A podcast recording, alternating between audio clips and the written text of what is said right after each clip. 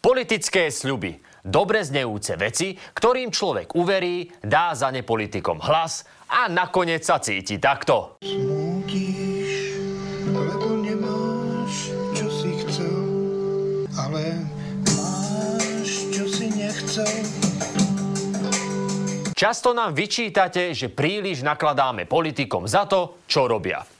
Zamysleli sme sa nad sebou a rozhodli sme sa, že v tejto epizóde si podáme politikov za to, čo nerobia. Oh no. Hej, no lebo pre politika nie je nič horšie, ako keď si niekto pamätá, čo všetko narozprával. Takže si nalejte krčach vody zadarmo, urobte si detskú porciu tataráku a sledujte, čím všetkým sme sa nechali za posledného 2,5 roka o... opiť rožkom.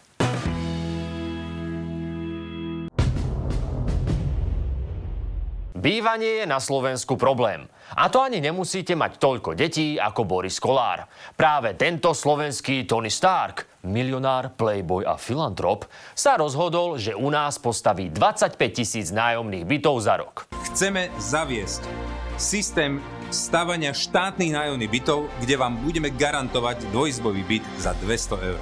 Ako to urobiť? Veľa ľudí hovorí, že to nedá. Že sa to nedá, Borisovi hovorili už pred voľbami. Ale on sa zaťal, bojoval a po vyše dvoch rokoch neprajníkom ukázal, že mali úplnú pravdu. Už je len taká malá úloha tie nájomné byty skutočne aj postaviť. Hej, taká maličkosť. Ale podľa sme rodina sú nájomné byty realitou. No jedna vec je realita a druhá je interpretácia. A tá je u politikov vždy taká voľnejšia. V tomto prípade jediné, čo je realitou, je zákon o štátnej podpore bývania. A ešte web, kde nájdete vizualizácie, ktoré vyzerajú ako z 20 rokov starej počítačovej hry. Trochu sa pomenili aj čísla. Počet 25 tisíc sa znížil na 16. Ale aspoň sa zvýšilo nájomné. V Sme rodina si to znovu hodili do kalkulačky a z dvojizbáku za 200 eur im to vyšlo skoro 2,5 krát viac. Za taký trojizbák v Bratislave tak vysolíte skoro 700 eur. Mám malý stan, mě na nohy táhne, snad ze všech stran. Takže štátne byty budú síce lacnejšie ako hypotéky, no zhruba rovnako drahé ako komerčný prenájom. Ale to nevadí, lebo keď niečo neexistuje, je úplne jedno, koľko to stojí. Má pravdu ten chlapec.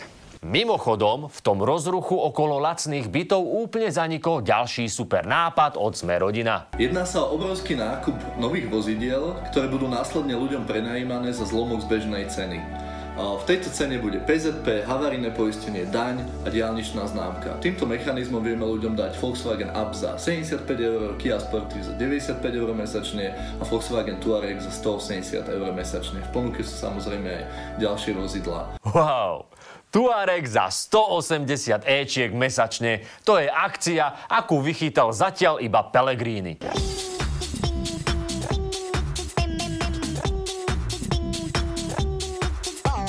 Na predvolebný sľub SUV do každej rodiny sa už ale dávno zabudlo. Čo je asi aj lepšie, lebo podľa toho, ako to dopadlo s nájomnými bytmi, by to nebol prenájom, ale kúpa. Nie lacnejšie, ale drahšie. A nebolo by to auto, ale listok na MHD.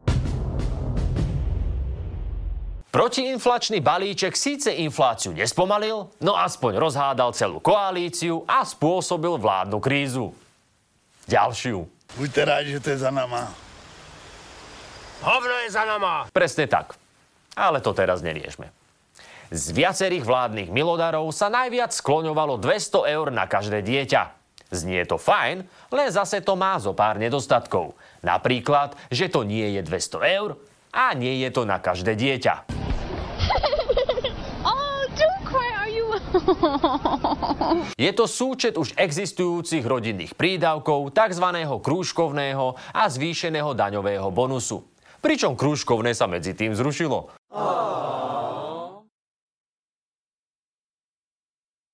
A s daňovým bonusom je to tiež trochu komplikovanejšie. Ten systém je nastavený zle v tom, že tí, ktorí sa snažia, pracujú, ale málo zarábajú, jednoducho málo zarábajú, tak tí dostanú menej ako tí bohatší alebo tá tzv. stredná trieda. A preto napríklad nezamestnaní rodičia namiesto 200 eur dostanú...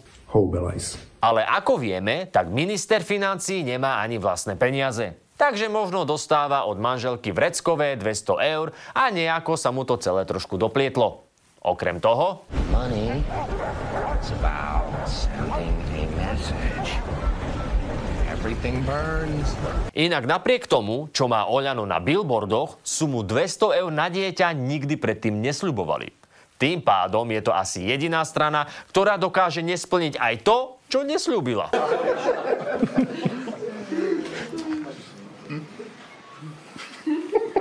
Čo ale Oľano reálne slúbili bolo, že zatočia so smeráckou mafiou. Aj tu už výsledky ale dobre poznáme. Mali sme tie najlepšie úmysly, ale dopadlo to ako vždy. Za dva roky vládnutia tejto koalície sa z politickej mŕtvoly Smer znova vyšvihol do čela prieskumov. Čo je marketingová kampaň, ktorú by nedal ani Fedor Flašík. A keď sa naskytla reálna príležitosť stíhať Fica väzobne, tak... Ja sa odmietam podielať na politickej pomste. To je všetko, čo mám k tomu povedať. Jasné, Romana musí ísť vždy proti prúdu. Či už je to prúd horského potoka, alebo názorový prúd hnutia, ktoré ju dostalo do parlamentu.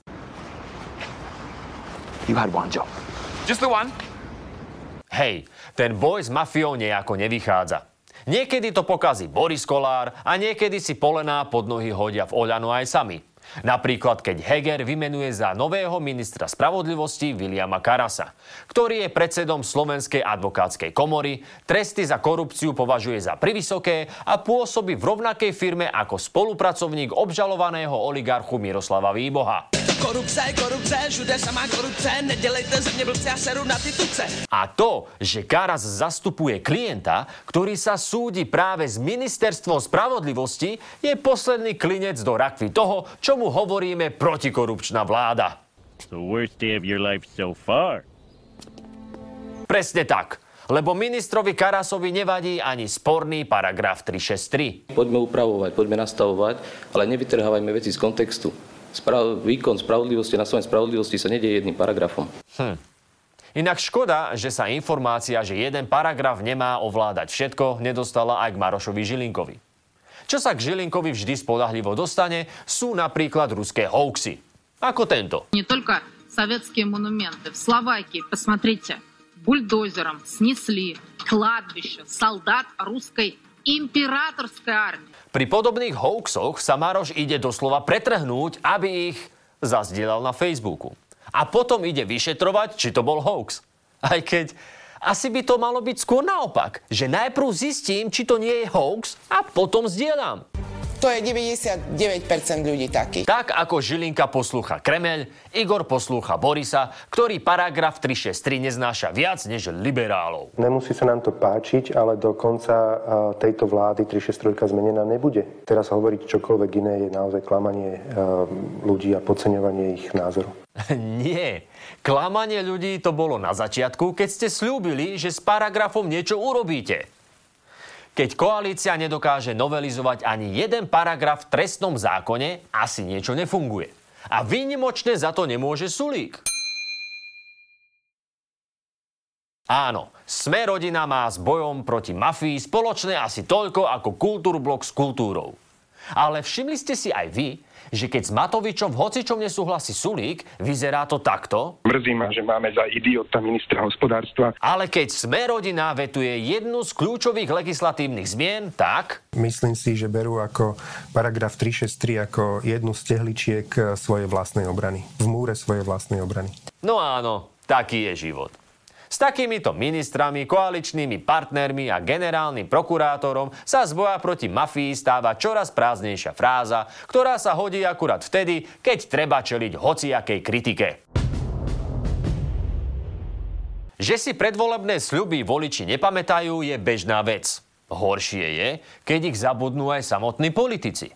V prípade ideologických otázok, ako sú interrupcie, eutanázia, marihuana a podobné kontroverzné témy, sa pravo-ľavo stredová koalícia dohodla, že... No uvidíme. Necháme to zatiaľ vyhniť. Len to zabudli povedať napríklad poslancom Záborskej alebo Čepčekovi ktorí podávajú návrhy na sprísnenie interrupcií asi rovnako často, ako chodia do kostola. A nevedel o tom ani taký Vašečka, ktorého viac ako ejakulovanie mimo pošvy traumatizuje snáď len to, že ľudia robia v nedelu viete čo? Nakupujú. No panenko Maria Podsrepenská, vidíš? No a samozrejme je tu Juraj Dimejši, ktorému vadia dúhové vlajky na úradoch celého Felvidejku. A najradšej by ich asi vymenil za maďarské. Čo by na to taký Jano Slota povedal? Je to nehoráznosť. Nehoráznosť. No hej, porušiť predvolebný sľub, ktorý spočíval v tom, že sa nebude robiť vôbec nič, to je naozaj slušný výkon. Posral si to, každý, kto ma stretne, opakuje mi to. No tak ale s takými poslancami na kandidátke sa fakt nedajú robiť zázraky. Lebo volebná kandidátka je ako bomboniera. Nikdy neviete, čo sa v nej skrýva. Do you want a chocolate? Ibaže by ste sa napríklad pozreli na obal bombonieri a prečítali si, čo vlastne obsahuje. Lebo tak bombonieri fungujú. Tento Forrest Gump, nebol on tak trochu debil? Ale aby sme zase len nehejtovali, táto vláda aspoň neodovzdala štát mafii a robí zle sama. A niektoré z protikorupčných sľubov sa im podarilo splniť.